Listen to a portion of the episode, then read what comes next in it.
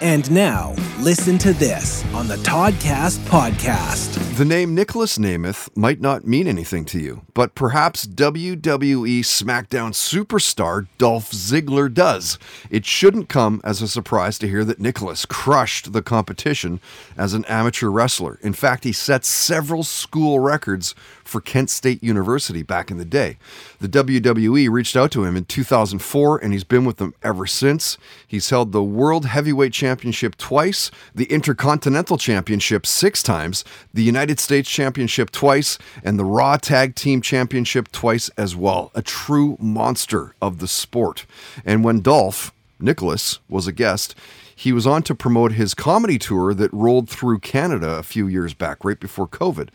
And We talked about the love of Archer, growing up with the music of the Doors and Steppenwolf, seeing Michael Jackson in concert in 1984, whether aliens have visited Earth, having almost 7 million people following you on social media. He shared his thoughts on legalized weed, the Motley Crue movie, the GNR reunion tour, Brock Lesnar fighting in the UFC, and Dolph talked about David Spade, Bill Burr, and other comedians that he looks up to.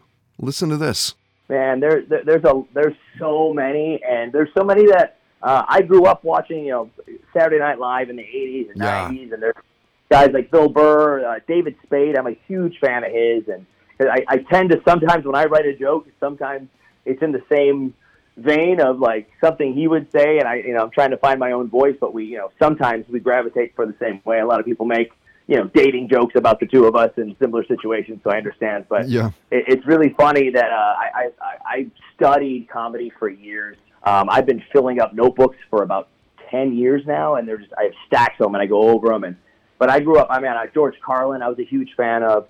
Rodney Dangerfield, Don Rickles. I used to listen to these old one-liner. Uh, I had a friend make it onto a, a, a blank CD back when those existed, and I would just play it over and over uh, on my my one single player Walkman when I was running on the treadmill or something, losing weight in college, and I just I I looked up to all those people and. Listen to this on the Toddcast podcast is brought to you by Tedco RV Supplies in Langley, an ICBC approved repair shop. Find them online at tedcorvsuppliesinc.com.